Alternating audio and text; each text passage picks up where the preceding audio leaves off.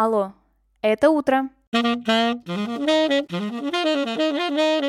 Всем привет! Меня зовут Ксения Родионова, и вы слушаете ежедневный утренний подкаст «Алло, это утро».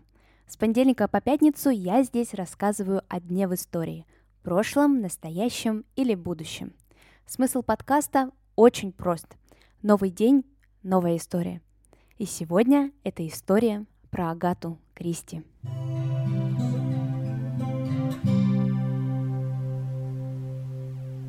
15 сентября исполняется 132 года со дня рождения самой известной писательницы детективных романов – Агаты Кристи. Ее настоящее имя – Агата Мэри Клариса Миллер. А вот фамилия Кристи, под которой писательница стала знаменита, это фамилия ее первого мужа. Родители юной Агаты перебрались из США в Англию, что достаточно необычно, потому что в то время чаще было наоборот – Агата родилась на южном побережье Англии, получила отличное домашнее образование и также на высоком уровне освоила музыкальное искусство. Но вот незадача. Будущая писательница боялась публики, и поэтому страх сцены не позволил ей стать большим музыкантом. Она выбрала более закрытый путь искусства.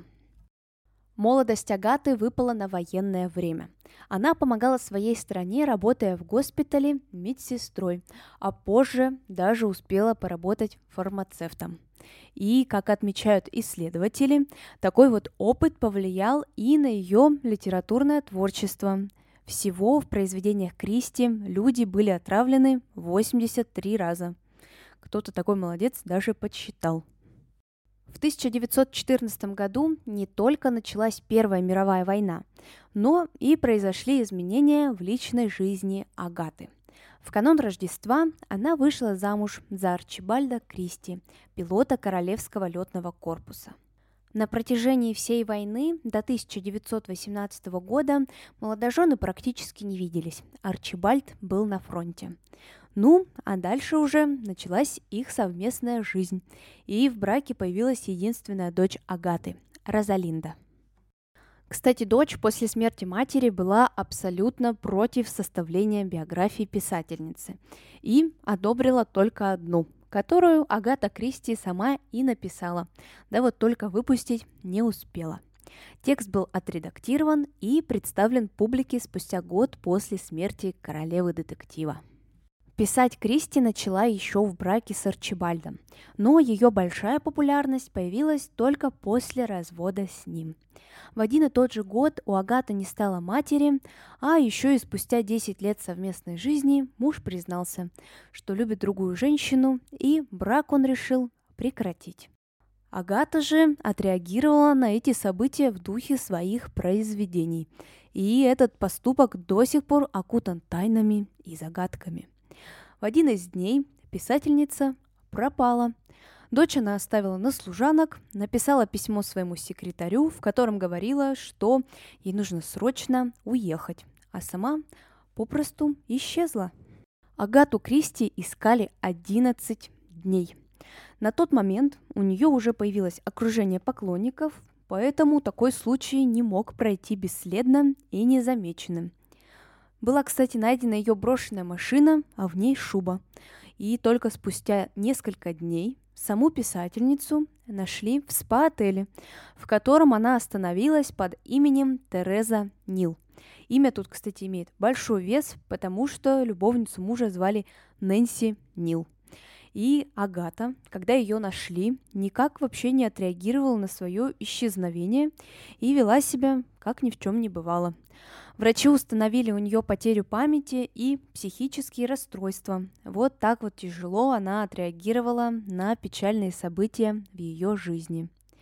Не всем, кстати, такое объяснение показалось реальным, и кто-то посчитал, что таким образом писательница решила отомстить своему мужу за неверность.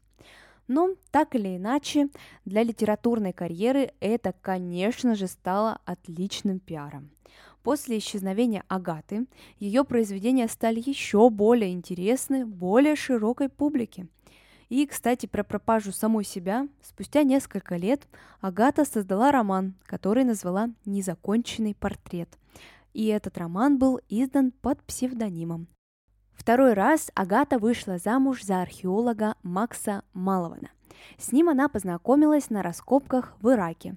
И, кстати, Кристи вообще на протяжении своей жизни очень много путешествовала и брала там какие-то идеи для своих произведений.